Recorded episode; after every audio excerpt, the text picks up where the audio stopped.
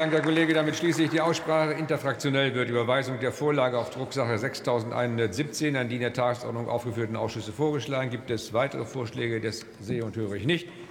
Dann verfahren wir wie vorgeschlagen. Ich rufe auf die Tagesordnungspunkte 25a und 25b. Beratung des Antrags der Fraktion der CDU-CSU mit dem Titel Data Act für eine weltweit wettbewerbsfähige europäische und deutsche Datenwirtschaft sowie Beratung des Antrags der Fraktion der AfD mit dem Titel Data Act zur Modernisierung der deutschen Wirtschaft, Verwaltung und Gesellschaft. Für die Aussprache ist eine Dauer von 39 Minuten vereinbart. Frau Mann, ich möchte Ihnen gerne noch ein bisschen